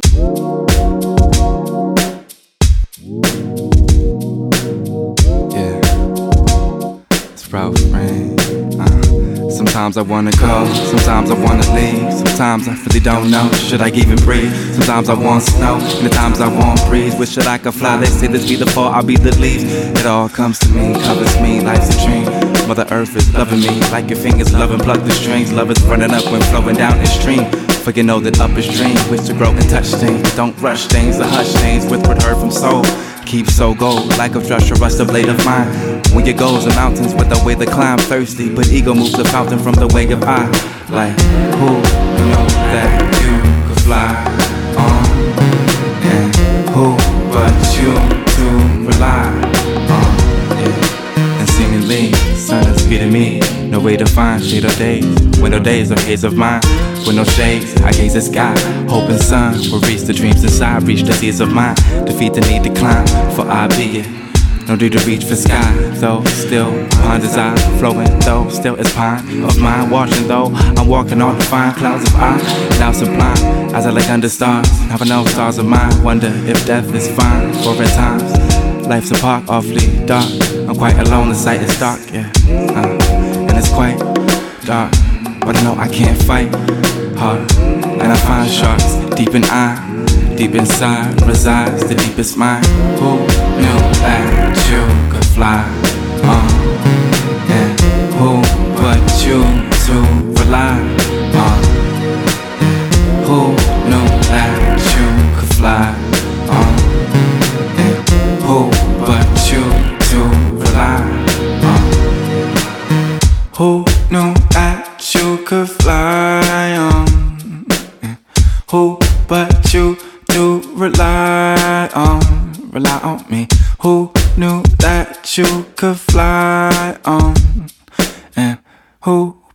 you to rely on? Rely on me. so yeah, I have that album, and there's also another album called Astro Pastel, which actually is a culmination of um, me, the stuff that I've produced, like like like yes, the word, the little like the most common definition of produce, like to make something, but then also like music production. Like I'm taking it on my own to, to actually make my own beats and arrangements, and then write lyrics to, or vice versa. Um, and so the first like two years ago, I started doing that, and then the album that like took some songs that I ended up like you know adding to and revising, and so that whole like learning period. Then like at the end of that, I had this album, which took like two and a half years. And so after that, I was like, fuck, I'm not gonna release this yet. I just want to like make something fast and put it out just for like the hell of it. I'm like really good at producing now. I'm like just want to make something I don't have to think about. I don't have to like worry about how I'm gonna promote it, do anything. I just want to put something out. And so that's when a Flash uh, within a frame came out. And so that album was actually done after Astral Pastel, but it was released first. Um, yeah, so now I'm working on um, building a music library, a royalty-free sample library. So I just got a saxophone from uh, the Vashon Music Library, which is an amazing resource on the island. Um, and they essentially have a bunch of instruments that anyone can come and check out. And so what I'm doing is going to sample that instrument, like just get the C note on it in different rhythmic, uh, like increments and different notes, and I can put it on my keyboard and then play it as if it were like a piano, and then also um, put it into my synthesizer. And so this allows me to like take the actual waveform of that saxophone and I can change it and make it sound like literally anything else. And so with synthesis, you literally synthesize make creating sounds with basic waveforms and patterns. And so this goes into what's called sound design. And so now I've like produced an album that's using little bits and pieces and like drums that I already made and like all production. I don't use any loops or like samples of other like songs. Right. You plug the instrument into your computer. You, you Mm-hmm. and I play all the beats in, I play everything in. But now it's like actually creating the sound, and that's like what I'm working on now and getting into. So I would probably be spend the next year like learning sound design, and then working on whatever. Um, yeah, shout out to Steve Newton and the Music Guild here on the island too that does the music for this show. That path that you're talking about right now, he, he's pretty versed in that. You know, he'll pick up the bass or or the sax or whatever instrument and plug it in, and then uh, match the beats, and, and that's how we're making music with the band of the- Steve's here on the B.I.Stander podcast. It's a lot of fun. I'm learning a lot about it. I don't. Nice. I have zero ability, but I enjoy the pr- watching the process. That sounds fun. Cool. Um, so Mob Roll, it's starting. I feel like we haven't really talked a whole lot about it. Well, we got to know, Yeah. get to know you guys. But yeah, I mean that's true. We are two of the artists that are on Mob Roll, and that's what it is—a collection of artists from all over the Puget Sound trying to spread our art to different all nooks and crannies of the Puget Sound, and uh, at the same time enjoying Right. the beauty of of uh, the scenery. You kick off April 20th with your tour. Where's the starting date? So actually, we we actually uh, we had a last minute slight change. Okay, So- tell me. Okay, so I think us. it's actually April 28th, I believe, if, if that's the Friday.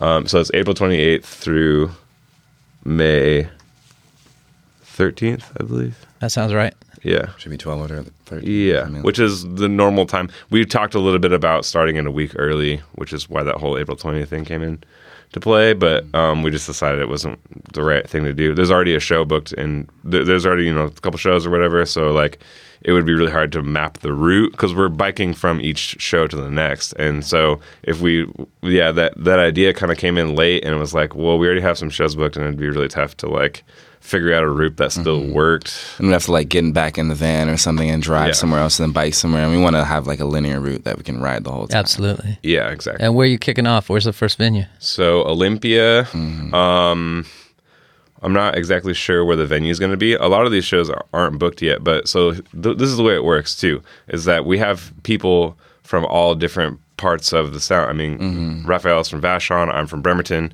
Raphael books the Vashon shows. I book the Bremerton shows. So our homie Dylan um, uh, um, and Tyler, we used to we usually play at their house every year.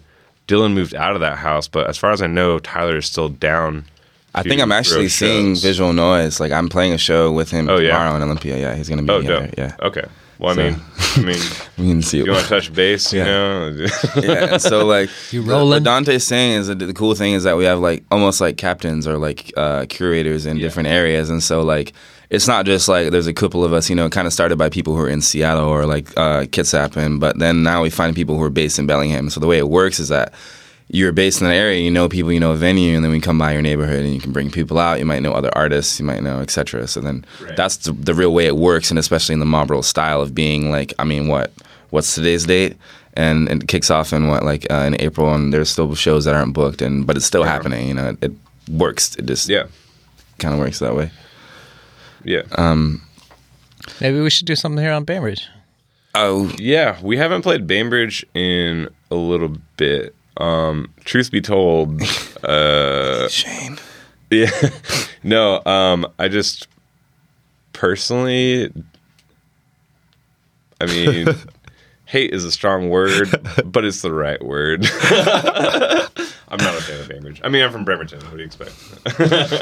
Okay. What don't you like about it? Um I don't know. We're cool though, right? Yeah, totally. All right. Oh, it's not a person it's just like the- personal. I don't think. Uh, it, it's it's it's it's a long going it's a long going feud. It's a long standing feud. Is it is it hard mean- to be independently as an artist and have a venue here? Is that part of the difficulty? Um, I don't honestly know. I've never tried to reach out and book a show myself in Bainbridge ever. I've played shows on Bainbridge that Mob Roll booked that but I wasn't involved in the booking process of. We have Mob Roll homies that live or are from Bainbridge Island, but mm-hmm. for whatever reason, just Yeah. the community here, I've just yeah. I mean, I don't know exactly. And then I've always kind of so obviously I know not everybody on Bainbridge Island is rich, but I've always had that kind of feeling. But I know that's not I know that's not true. But also um, I mean, I'm from I'm from Bremerton. You get that Bremerton is very very punk, dirty ass scene, and Bainbridge is like the exact opposite of that. I feel like in a lot of ways, it's very um, hippie and clean. I don't know. I don't know. It's hard to explain, but I mean, and I mean, so um, in the '90s when I was growing up, and there used to be the Foot Ferry that was like reasonably priced, and you didn't have to wait in ridiculous lines. I mean, that was a new foot ferry, but it, it's expensive, kind of. Not really, but for a homeless kid, Bremerton it's expensive, and you have to like sign up and wait in line and all this mm-hmm. stupid shit, and not just show up and just hop on the ferry kind of thing. Anyway, that closed down in the '90s because home like beach property owners on Bainbridge Island were getting pissed off that their beachfront property was getting ruined by the ferries. You know what I mean? So like from Bremerton, like oh we don't get this cool thing that we a resource anymore because of those rich assholes in Bainbridge Island. You know, and that's like the growing up. But as far as I'm aware, the feud has started a lot longer before that, like the 70s, and it's always been this ongoing feud. I think in today, for today, um, the feud continues on in the sense that Bainbridge Island doesn't want to be a part of Kitsap County; it wants to be a part of King County, like Vashon Island is. And it's like, well, if you don't want to be a part of Kitsap, then why should we even accept you? So, I don't know. That's where. That's where I'm at. All right. That's where I'm at with Bainbridge. I don't know if you're aware of this. Yeah. Of I'm, the feud. I'm not. I'm not like. the Bremerton Bainbridge feud, I've or heard just the about it. Kitsap Bainbridge feud, or whatever, Yeah. Um, whatever it is. I feel like I'm aware. I- I feel like we're all Not that it's on the like. sound though, and we're all good that way. It's not Yeah. like it's a like a. I mean, Whatever. it's not like people are getting hurt or like hurt over it. It's just like a, a kind of like an idea and like meshing of vibes kind of thing. Personal choice. Mm. But I will say, actually, my least favorite place in Kitsap is Silverdale. So Consumer Dale. yeah, That's what I call exactly. Yeah, and mostly because mostly is because they don't have their own city government, so they rely on entirely county resources, and they don't have city tax, which is why it's Consumerville. Because all these big corporations put their places there, so they don't because they don't have to pay for the city tax, which means that the county has to pay for all their shit. Like the county is carrying Silverdale on its back, and it's fucking annoying. so a- anyway, as much sh- hate as I have for Bainbridge, Silverdale is a million times worse. All right, good to know. I, th- I think you You crushed get any hope of getting booked here though. Roll. That's fine. That's fine. You're good. You'll be all right. What was that? Well, that's Mob Roll Way. We'll just show up with a school bus and play wherever they want Yeah. us to be. So it doesn't. We don't have to get booked anywhere. Like we need got a school bus with speakers on it. Like I think the I think the greatest show on Bainbridge we could ever possibly hope to play is just set up the bus in renegade it. somewhere in Yuppieville on Bainbridge and piss off a bunch of white people. I'm down. That sounds like the legit thing to do. I get arrested for that. Like I I- like, I like when handcuffed cops, myself to the c- school bus. like when I- the cops showed up on at the Vashon the first Vashon show you the cop showed up and then I yeah and then I played What was that about? Well, Vashon's a small community, you know, and and so like so so right. First thing that happens, like Sean, our homie with the school bus, he rolls up, and I'm like we roll up, and they see the school bus, and on Facebook they're like post this thing on Vashon All, which is like the community face like Facebook thing, and they're like, oh my god, look at this school bus, and they're like it's a it's a gang of uh, cyclists, they got dreadlocks and they look dangerous and blah blah, and I'm just like whoa no, actually this is what it is, and I'm like are you guys with a Dead Baby Crew? They're just freaking out because nothing new happens there. It's a little Yeah. ass Pleasantville Island. Yeah. which I really enjoy a lot of the like subculture of it. There's Yeah. definitely a lot of like hoity-toityness, and I've been racially profiled there four times more than anyone. Um, I'll say publicly, Officer Hancock is a horrible person. he should be written up. There's Shout out other- to you. Shout out to you. You're a dick. No respect for you, and no one else does on the island. So keep doing what you're doing. Um, called the NAACP. Um, so yeah, so it's like they didn't see anything new, and I understand. If I was on the island, I saw that, I'd be, I'd be like, "Whoa, who are those people?" Because not that much new happens, and there's people there who don't leave the island. When I first got back to the island, I didn't leave for five months. It's like Bubbleville.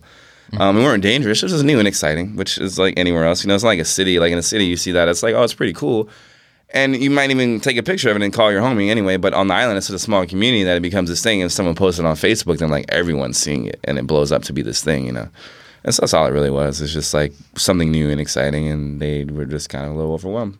Yeah, we got a little bitch page too, Bainbridge Islanders on Facebook. Yeah. oh yeah Stuff people say. no that was You that- wonder why we have a rep. that whole day was so funny because like the it started with like we were just you guys built the stage on this property and Mm-hmm. then everybody was like uh, it was like they're playing hip hop and shit and then your neighbors came over with the blue hairs and they were like Mm-hmm. Oh, you guys yeah. gotta stop this like this is and it's like And then we like turned it it's down. like and it's they, like seven kept- o'clock. yeah. There's no noise ordinance. Like you have absolutely no right to do this. And then like right at like ten o'clock on the dot, the cops showed up, And by that point, I was playing, which is hilarious because I'm playing all this like petty instrumental music Yeah. or whatever. And we like it's this crazy setup, and he's like just playing ukulele songs, like shells. Were you? What were you playing? I was You know playing. what I was playing just regular songs, Yeah. but then Shane told me to play the father of a boy named Sue for them because that's definitely the most raunchy song Yeah. that I know.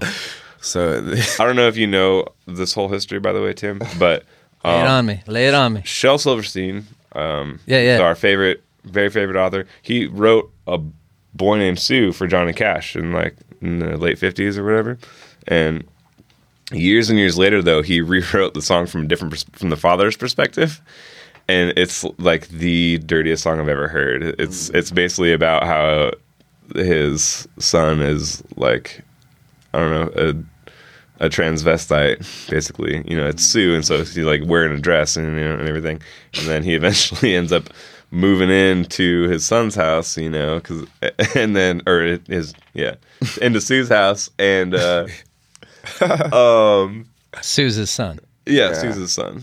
So moves into Sue's house, and it's like you know the last line is like you know on the nights that I can't score, well I can't tell you anymore, but sure is a joy to have a boy named Sue. You know, it's very much like uh Yeah, I had heard some rumors that that was like a well it's it's pedophilia type song. yeah Is that- well it's it's it's beautiful because um, well, that's a strong hint. it, That's, I would say. it- well I mean Sue's an adult at this point, so it's not pedoph it's not pedophile necessarily, but I think the moral of that Right. song Still messed. I think that the moral of that song is that homosexual incest is not immoral because there's no chance for child reproduction. Okay. Mic drop. Can you put some crickets in right there? Shit. Mind blown. Yeah. So, All right. so you can imagine me playing songs like that for people on Bainbridge Island and be like, okay, yeah, I get why, I get why you haven't had the best response for people on Bainbridge. I'm visualizing that right now. Yeah, yeah. We're bringing it back. it's just a different culture. That's all it is. we like to show up and do what we want to do, and that's like the awesome thing about it. And like Yeah. the cool thing is that it isn't free form. And like the funniest thing to ask is like, well, what's the plan? And it's like a ongoing joke. It's like, who knows the plan? And like, especially like new people, it's like, so who's the leader? And like, who Fuck can who can like ask? And so like, There's nobody in charge. yeah, there's no one in charge. There isn't really a plan. Well, it's like, yeah, There's a loose. it's idea. like a loose plan. so it's it's part of the joke for sure to like just The loose Yeah. the loose plan for this year is uh, Olympia, Tacoma, probably camp at Dash Point, Vashon Island, Bremerton, Seattle, Indianola, uh, maybe Kingston, Port Townsend, Chimacum, uh, camp at Deception Pass. Um, I was thinking about Arlington this year because I thought that'd be cool. But either Arlington or Mount Vernon, and then Bellingham. That's the general schedule. How does one um, join the mob? Okay, so we're on we are on Facebook. It's a uh, uh, mob M O B R O L L on Facebook, and uh, I think it's called like Music Bikes Film or something like that. Um, and message us, and f- um, we'll we'll contact you, and we'll, we'll have Facebook events and all that stuff. And if you just show up with your bike and you want to roll with us, you're Yeah. more than welcome to roll with us. That's another thing. If you just Um, somehow s get in, uh, get hip with one of our events somehow, and you just show up and you want to ride, does not matter. Yeah, that's that's the thing about it. There's no like You don't. You don't have there's to be no an artist. paper. You don't have to be an artist. Oh, there's not no at all. paperwork you have to fill out. As like, there's no liability contract or nothing You like don't that. have to do the whole You tour. just show up with your bike. Also, if you are an artist, you are a musician, and you show up and like, hey, I'm here to roll. You're definitely gonna play in the show that night because you just rode 30 miles to the next Mm. Yeah, show. we'll make it work for you. like that's the thing. Nice. Like yeah, Yeah. like uh, yeah. It doesn't. It doesn't matter if you were booked for the show or not. You're gonna play. No, that's the yeah, that's the awesome thing about it. Like for me, especially, it's like, well, how else can you get like to see, go around and see the Puget Sound, then also like get your music out there like today, and like not necessarily like, in a huge way, but like travel and play for these people right now. Now, now you guys kind of romanticize the Puget Sound in Yeah. things that you do. Oh yeah, What, what makes you love it here? Um, the rain clearly. Yeah, Ralph Reign. That's silly, but I really, I really actually do love the rain. I mean, I was born and raised in Bremerton, and it's just a constant thing in my life. it's it's the an air freshener to me. Yeah, totally, totally. It smells great. um, I mean, I mean, with the rain though comes everything that is the evergreen state, right? I mean, that's how that's how everything is so fucking green every, all the time. Um, also, just like every, I mean, it's such a small little spot, but estuaries are actually a really rare phenomenon in the world. They don't happen very often, and the fact that we have this very complex network of waterways is actually really It's incredible. amazing, and it's really good to celebrate that. Um, so, um, and then even like it's it is very small, but when you travel different, when you travel the whole thing, you realize that there's so many different types of landscapes just within this small. It's phenomenal. That's one of my favorite things about actually riding it on a bicycle, as opposed to like being Yeah. in a van or like in a bus or an airplane or whatever, what have you. Is that you're like out there seeing it with your friends, and Mm-hmm. we also have a van and sometimes a school bus that has your stuff. So in a day, I might just have like what I need to keep warm in a water bottle, and that's it. Yeah. and I'm riding, and like you can go all the way across the Puget Sound with like raw on your bicycle. You don't have to lug all this stuff, and it's just so freeing. And it's like, Yeah. I on my first tour, I didn't have to. I nothing wrong with my bike. I didn't have to change flat. Like it was just the whole way solid. Yeah. So it's like, and you get to, you're there. You get to smell everything. You get to see everything firsthand. I hadn't been to most of these places before, so that was like that showed me the Puget Sound and like really showed me. You fell in love with a beautiful Oh. discovery, right? Yeah, it was my favorite place to be in in the world so far. Awesome. Yeah. Yeah, that's I also love the rain, the winter vibes and stuff. So. Yeah, and this seasons aren't extremely, you know, like Yeah. New York, you get the 14 Yeah. inches of snow and the Right. massive heat. Yeah, and they still get it out of the way before school. They're like, they got it down. There's no school days, no snow days. Yeah, no snow days Snow there. three feet last night, but you're still going to school. Yeah. your hair is gonna freeze right, right as soon as you walk out. It's, Me, meanwell, Western Washington, it's like three three inches. Op, school's canceled all day. Inches, just if it shows up at all. I know, right? the snow. it's like what Godzilla. is? Yeah. Kids have too many days off already, and half days, and then snow. And you can smoke weed here legally. Come on now. What's really getting done? Yeah. yeah, nothing. Um, uh, uh, that is a good point to uh, say to any rider out there that wants to come ride with us. By the way, there is a support vehicle, you. so you, you will not have to carry your instruments and stuff. We will totally put it in the van for you, and it's about thirty to forty miles a day, 20, 25 to forty miles a day. So it's not super strenuous. It's not like STP. You're not gonna have to ride a century. Yeah. Like yeah, so. And a big part of it is getting beginners on bicycles. Oh, and then that's the other thing I wanted to say is that um, a big part of being on the Puget Sound is, and it's, it's also like a big community building exercise, right? Because we're trying to, uh, you know, like incorporate all these towns besides Bainbridge and Silverdale. And and, and uh, Haters. that's right.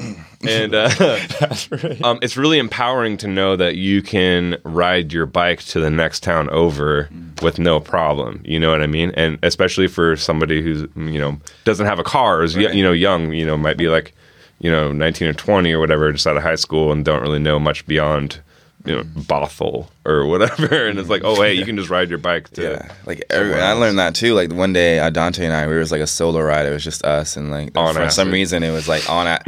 It was so epic. It was like a thunder. I don't know if you remember last May. It was like there was There's a crazy a giant thunderstorm, and the were whole like drop thing- acid. It's us two. So we ride from like, which way did we come? It was We took the we took the Yeah. Vashon to Southworth Ferry, and then we rode along the water around to Yeah. Port Orchard. And as we're coming into the the ferry dock at uh, Annapolis, we just the the clouds Huge come over like within short like less than five minutes. It was like clear sky, and then all of a sudden just thunder clouds over the entire sky. It was so and beautiful. we're like shit. We, We got rubber soaked. tires. It was like, great. Yeah.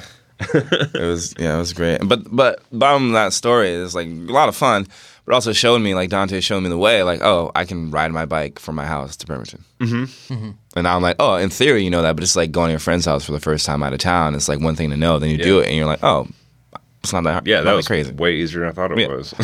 It's like so it's it's really empowering in that sense and shows you like how rare and unique this this like part of the world is, but then also like how accessible it is and viable it is. Like yeah. Man, last summer I rode 70 miles from Anchorage to this little town called Hope in Alaska, and in the pouring rain to this festival. and I was by myself, and it was so hard. And Mob roll. Yeah, I felt like Alaska mob roll, and, but it, it was By it's- yourself, Yeah, it was way harder than doing it here. Like, You know, towns in Alaska are like you know so, far, apart, and, and there's like so many tiny little towns every little stop here, so it's just easy. So this this mob roll is basically a, cultural event to advocate bicycling and getting out around the Puget Sound. And how do you raise money for it? Because I, I know there's a charity arm to this. Yeah, so we, we pick a nonprofit organization to a local nonprofit specifically. Um, Not Bainbridge. again, like if it's a nonprofit based in Bainbridge, that's that's fine with me. Honestly, I don't I don't mind if it's something if it's, if it's for a cool cause that does you know that's that's all that matters, right? Yes. Um. So like uh, last year we we um, donated all our funds to um, Second Cycle Community Bike Shop Cycle Center, I think. Community Cycle Center. I think. What's that? I think it's an alliteration. Anyway, um, so it's a nonprofit um, bike shop in. Um, actually, they have uh, s- several locations now, but it's in Tacoma, and they have um, a couple sh- shops that are in schools, and they have like um, they teach kids how to um, how to build a bike and fix their bikes, Mm-hmm. and uh, they have after school ride programs with kids, and they have an earn a bike program with kids, and and they're all Oh, cool. pretty essential in like you know very you know in a um, you know poor communities, The inner city right, right, for exactly, the, the troubled youth. right. Um, so yeah, so that's what we donated to. Uh, I'm not sure what we're doing, what nonprofit we're choosing this year. We tried, we tried to call Thomas and ask him, but Yeah, he didn't well, we can we can throw in some information yeah, for that. We can actually, that yeah, in, we can yeah. email you what. Yeah, everybody Mm. stay up on uh, Mob Roll on Facebook, and uh, that information should start coming out here shortly once schedule gets going and you Yeah. know, the the mob starts rolling. Yes, that's right. Anything else you guys want to shout out? Um, say hi to mom or anything like that before you, we head on out of here today. I love you, mom Love you, moms. and dad. Dads never get shout outs. I guess just uh, Dads are cool too. We miss you, Shane Canody. You're super missed. And like really, really though, what I want to really emphasize is like you listening, whoever happens to come across this podcast, if you as an individual want, you have some idea, some music, some art, and you're itching to like share this with the world, to make connections, to actually like Mob Roll made it possible through Mob Roll. Another friend of mine who's like connected me through a lot of people who do a lot of different kinds of shows has made it possible for me to do other things and organize my own tours. I did a, a tour of a Standing Rock and we raised fifteen hundred dollars for that and raised a thousand dollars at single at second cycle, like at one place. So it's like it showed me how possible it was for me as an individual, but then also like as a group of people.